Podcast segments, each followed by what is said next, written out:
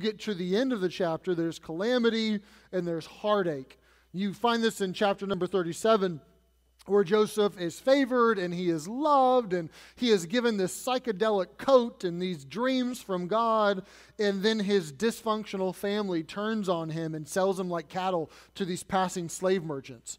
You find this in chapter number 39, we looked at last week, where Joseph is promoted and he's blessed, but then there's this trumped up accusation of rape that comes his way from this conniving and immoral woman, and it lands him in prison, although he's innocent. Now we're going to look at chapter number 40, which I have entitled, Thanks for Destroying My Plans. Let's read chapter number 40 together. It's, uh, it's about 20 verses, and let's try to understand what's happening in this chapter. Super unique, and, uh, and love what is here in this text. It says in verse number 1 of chapter 40, it came to pass after these things, so this is after Joseph has been put in prison and he's been given charge of the prison, that the butler, the king of Egypt, and Lord, the king of Egypt, and Pharaoh was wroth against his two officers, against the chief of the butlers and against the chief of the bakers. And he put them in the ward in the house of the captain of the guard into the prison, the place where Joseph was bound. And the captain of the guard charged Joseph with them, and he served them, and they continued a season in the ward. So Joseph gets two new fellow inmates to look over the butler and the baker. Verse number five tells us they dreamed a dream, both of them. Each man his dream in one night, each man according to the interpretation of his dream, the butler and the baker of the king of Egypt, which were bound in the prison. And Joseph came in unto them in the morning, and he looked upon them, and behold, they were sad. And he asked Pharaoh's officers that were with him in the ward of the Lord's house, saying, Wherefore look ye so sadly today? So Joseph comes in and sees that like their countenance is different after they've both had these, these dreams. And he doesn't know they had a dream. He's just like, God, what's up? Why are you so sad? And they say, because we're in prison. no, they, they say to him, actually, verse number eight, we've dreamed a dream and there's no interpreter of it. And Joseph said unto them, Do not interpretations belong to God? Tell me them, I pray you. So they said, Man, we, we dream these dreams and we don't know what they mean. Like, this wasn't just an ordinary dream, apparently. Like, they're, they're sticking with us. It was heavy, it, it was vivid, it was, uh, and, and, and it's bothering us. We don't know what they mean. And Joseph says, I happen to know somebody who knows all about your dreams. Uh, it's God, and maybe we should ask him about it. So, verse 9 the chief butler told his dream to Joseph, said unto him, In my dream, behold, a vine was before me. And in the vine were three branches, and it was as though it budded, and the blossoms shot forth, and clusters therefore brought forth uh, ripe grapes. And Pharaoh's cup was in my hand. And I took the grapes, and I pressed them into Pharaoh's cup, and I gave the cup into Pharaoh's hand. And Joseph said unto him, This is the interpretation. The three branches are three days, yet within three days shall Pharaoh lift up thine head and restore thee unto thy place, and thou shalt deliver Pharaoh's cup into his hand after the former manner when thou wast his butler. So he says, Okay, here's what it is three days, you're going to be restored, you're going to get your job back, you're not going to be in prison anymore, life's going to go back to the way it was. And then there's this, verses 14 and 15, I think maybe the key to the entire chapter, and so unique in the, in the Joseph story. Because chapter after chapter, these travesties seem to befall him, and you never really get to see his reaction. You never get to see him voice his opinion or how he feels or what's going through his head in the moment. But you do here, verse 14. But think on me when it shall be well with thee and show kindness, I pray thee, unto me, and make mention of me to Pharaoh, and bring me out of this house. For I indeed was stolen away out of the land of the Hebrews, and here also have I done nothing that should put me into the dungeon. So, here, potentially the first time since Joseph has been in prison, he sees a way out. And he says to the butler, Man, you know me, and you're going to be out of here soon. So go to bat for me. Be a champion of justice for me. Don't forget me. Be my advocate. You can see the wheels turning in Joseph's mind. You can see the plan forming. You can see the hope being birthed. That it's finally, I, I can envision a way that the dominoes could fall in such a way that, that I can be out of this prison. So, man, don't forget me, okay? You know, like, like tell Pharaoh about me. Get me out of here. Verse 16. When the chief baker saw that the interpretation was good, he said unto Joseph, I was also in my dream, and uh, I'll tell you about it. I had three white baskets on my head. And in the uppermost basket, there was all manner of baked meats for Pharaoh, and the birds did eat them out of the basket upon my head. And Joseph answered and said, This is the interpretation thereof. The three baskets are three days. And you know, the baker's like, Yeah, okay, good, good. Yet within three days shall Pharaoh lift up thy head, yeah, good, from off thee and shall hang thee on a tree, and the birds shall eat thy flesh from off thee. Like, can you imagine being this guy? Not only do you, like, he was sad because of his dream, right? He has like this Alfred Hitchcock sort of bird dream that's troubling him. So, so that's pain enough, but then he's told, like, you are formally on death row, okay? If you've ever had mom or dad say, when we get home, you're in trouble, and you have to wait that 30 minutes, imagine three days and, and you know, like, it's over, like I'm going to die. But, but listen to this. It came to pass the third day, which was Pharaoh's birthday. If you've ever wondered what a Pharaoh did on his, on his birthday, like, here you go.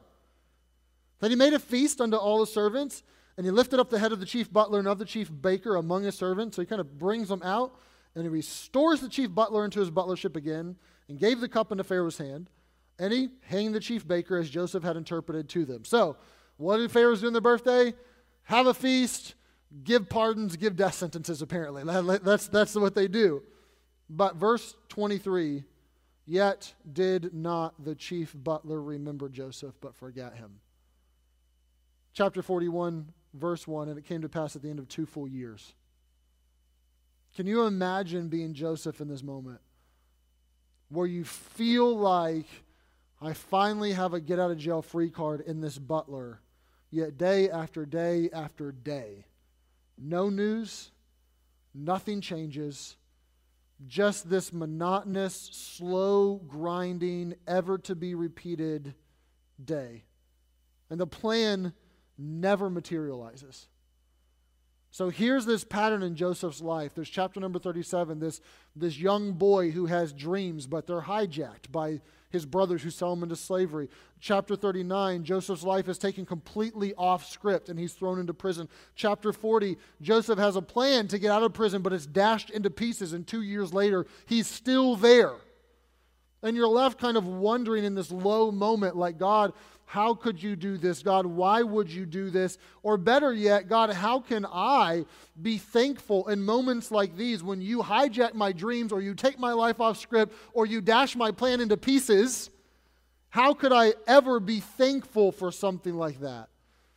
And I cannot this morning tell you exactly why God would destroy your plans, but I can suggest a few biblical reasons as to why He may be doing that if He's doing that in your life this morning. Reason number one, and I only have two, is that sometimes God destroys our plans because it reforms our character. This is really the essence of what Jesus taught in John chapter number 15 when he said that the disciples of Jesus were almost like these vines that God the gardener would come and would prune, that God in his wisdom would cut and remove and prune, and the knife would fall on the branches. And Jesus says that that will happen so that a crop of character change would be produced in the disciples. This is something that Job attested to in Job chapter number 23 when he said that the Lord knows the way that he takes, and that when he hath tried me, I shall come forth as gold. And Job mentions the refiner's fire, that God will oftentimes take these situations and he will burn the dross off of our lives, that he will, that he will try to produce a purity of character inside of us because of, of what he puts us through. That oftentimes God wants you to stop being a selfish person and become generous, or stop being a worrier and become a rock, or stop being pessimistic but yet be joyful, or stop being frantic but have peace in your soul, or, or stop being someone who's eaten up with lust, but has self control and can bridle yourself. And how do you get to that deep down character change? Sometimes you're forged by fire. Sometimes God destroys your plans. Sometimes He shapes and molds you because He loves you in those ways. This happened kind of in the inverse with Old Testament Israel and is attested to in Psalm chapter number 106, where it says that Israel soon forgot the works of God. They forgot his works and they waited not for his counsel.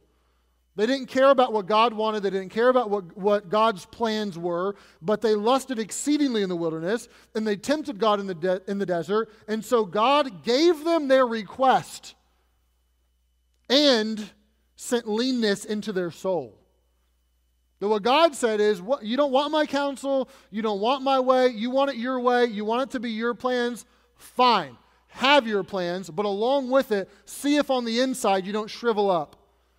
See if leanness of soul doesn't enter into you. And I would suggest that the opposite of this is often sometimes true, where God says, No, my counsel, not your way. I'm not giving you your plans, so that it's not leanness of soul, but so that you can have health in your soul that I will take your plans and say, no, veto, this is my plan. I'm giving you something different so that you can actually have health internally.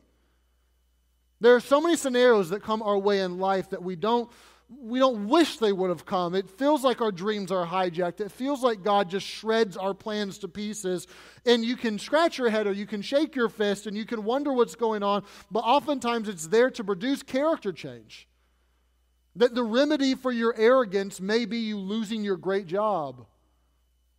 Because you're so puffed up, because you have so much money, and you need to experience what it's like to work just as hard but have less. Perhaps you need to learn what it's like to, to love the unlovely and to have that character change produced. So God gives you people in your life that are difficult to deal with and are crazy family. Perhaps there's a situation that's causing you a ton of anxiety, and that's meant to teach you how peaceless you are.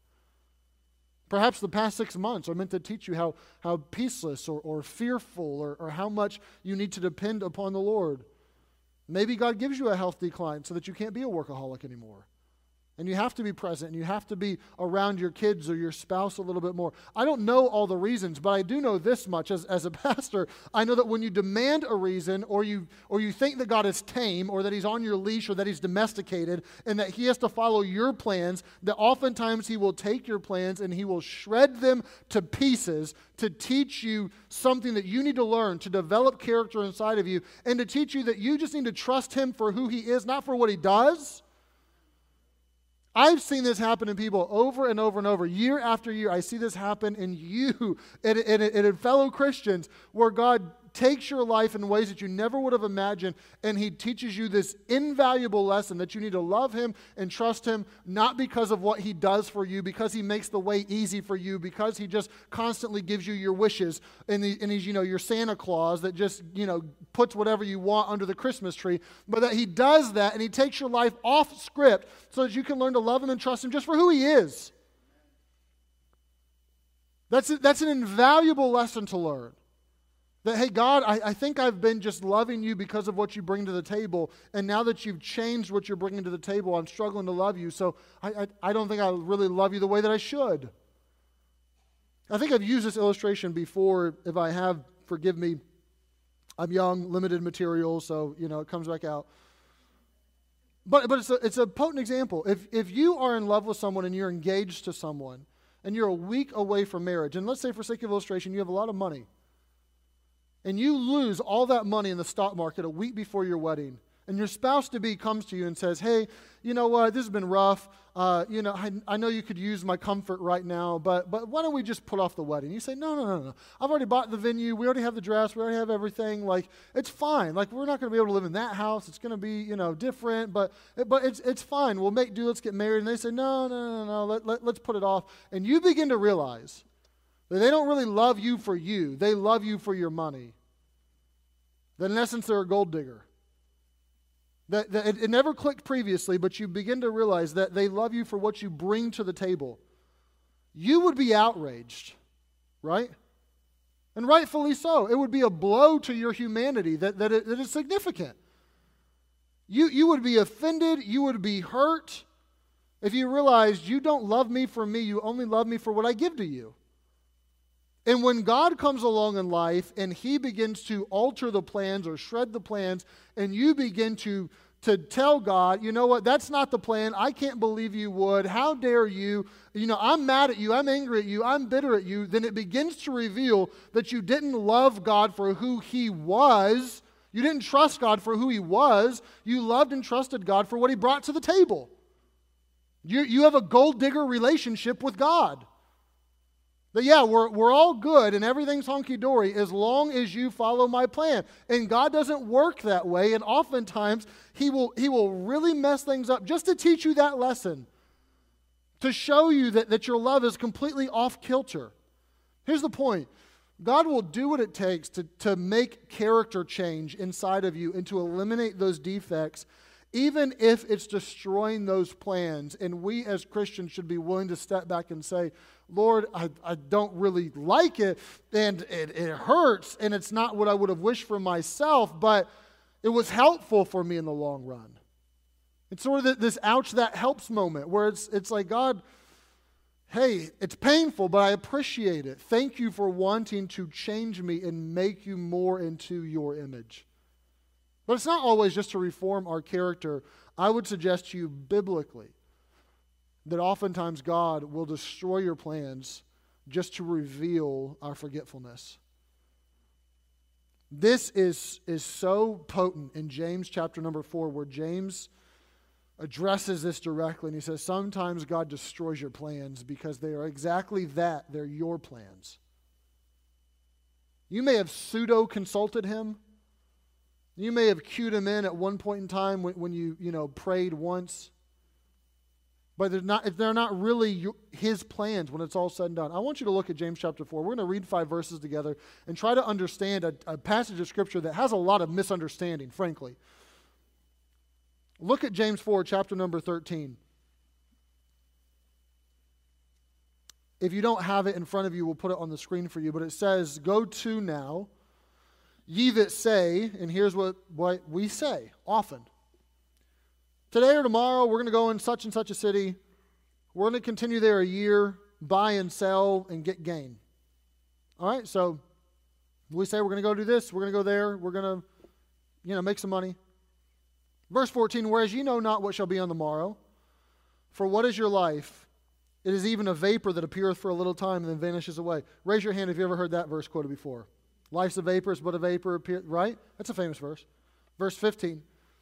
For that ye ought to say, If the Lord will, we shall live, or do this, or do that. But now ye rejoice in your boastings, and all such rejoicing is evil. Therefore, to him that knoweth to do good and doeth it not, to him it is sin. How many of you heard that verse before? Okay? Both those are, are, are famous verses, but those all fit together in uniform. James is talking about one of the most normal things that we do in life we say, tomorrow I'm going to go do this or that. This year I'll go do this. And, and we schedule, we plan.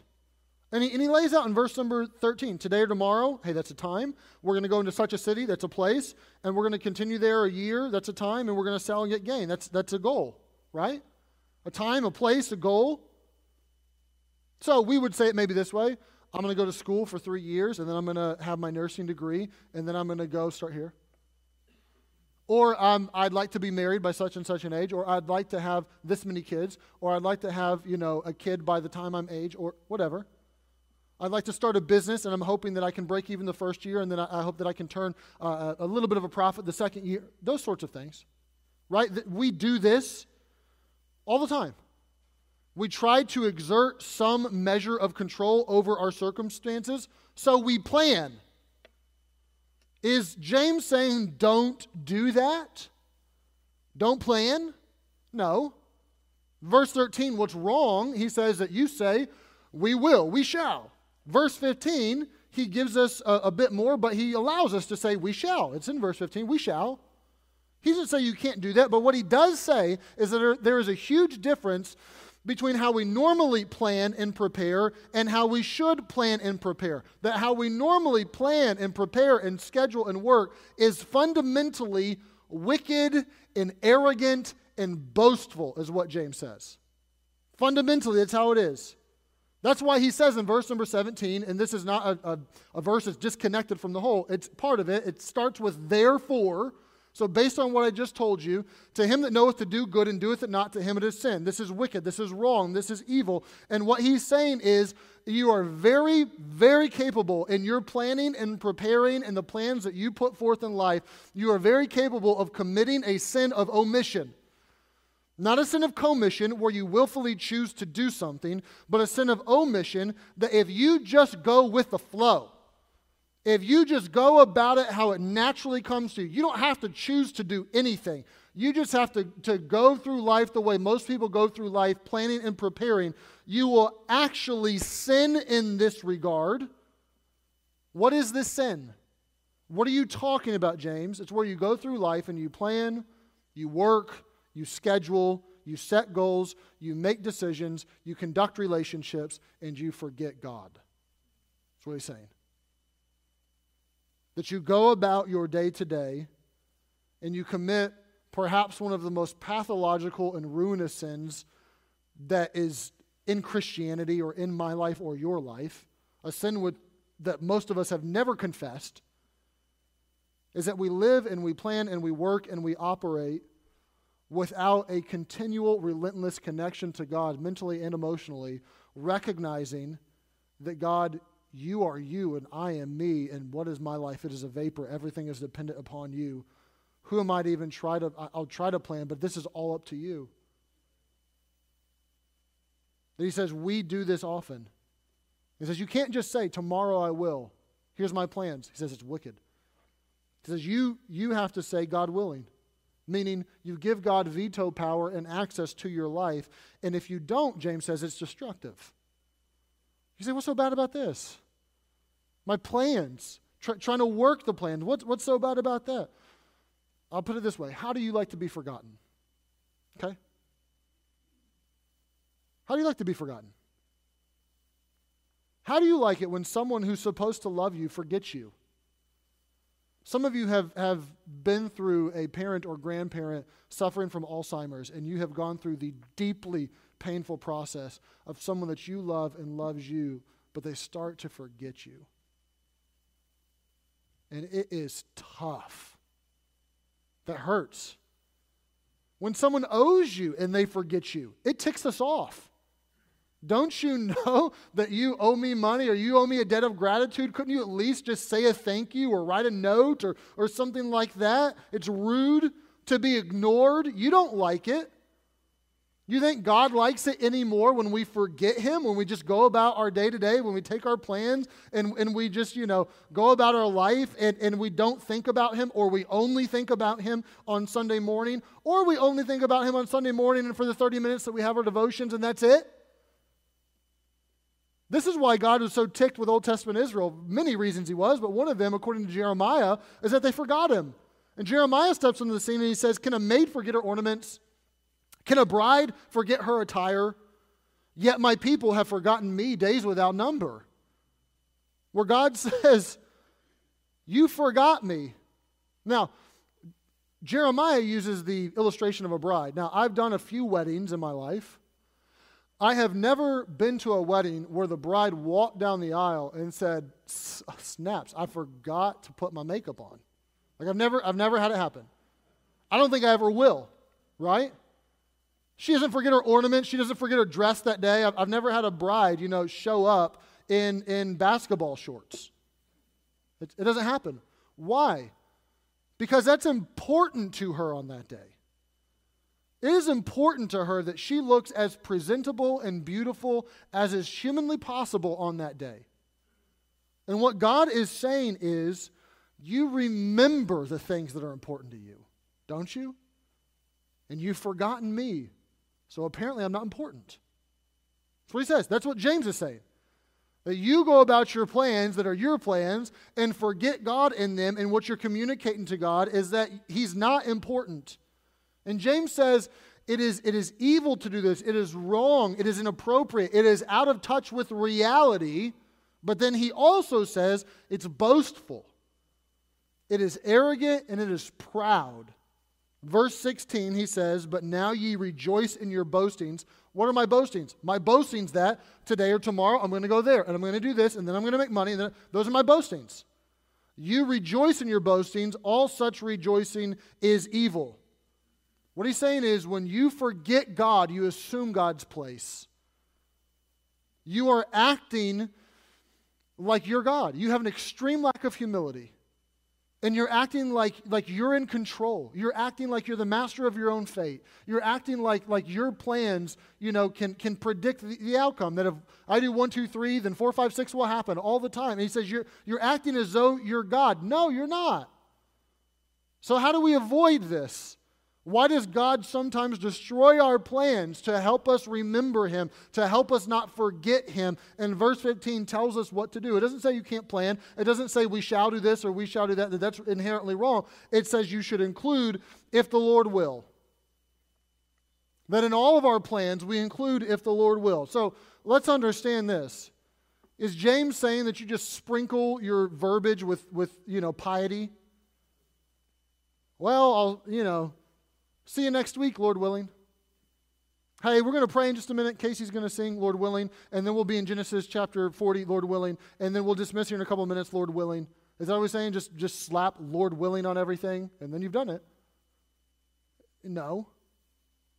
Nor is he saying that you go consult God with your plans and then say, well, this is what God wants.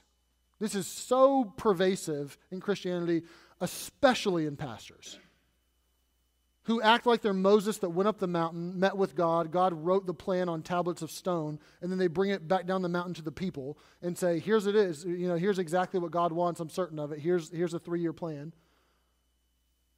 We just this this you know early this year went through some planning and preparing and vision casting for our future, but tried to do our best to live this principle out and say, "Look, I have prayed." Talk to the Lord, try to consult Him, you know, get His input as much as humanly possible. But I, I'm not Moses. He didn't write it on a tablet for me. So we've talked as a leadership team, as a pastoral team, as a deacon team, but we're not perfect either. We may not have seen everything. So why don't you come give us your input? Come to a focus group. Why, why don't you tell us maybe what we're missing or what we need to alter? We're, we're not saying that this is exactly how it has to go, but this is kind of what we're planning and preparing for. And all those meetings, try to do our best at the beginning, at the end of them, to pray and say, Lord, what do you want? Lead us. And to be frank, this year has been nothing like the plan. It was shredded like eight months ago. It was gone. It's, it, I mean, it's been so off script. But that's okay. That's okay.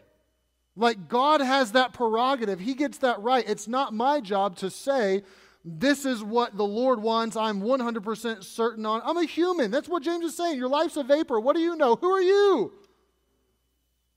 There are certain things I know are the will of God to love people, to love Him, to share the gospel. Yeah, I can say that with clarity because His Word tells me that. But, but when it comes to our plans, we're finite.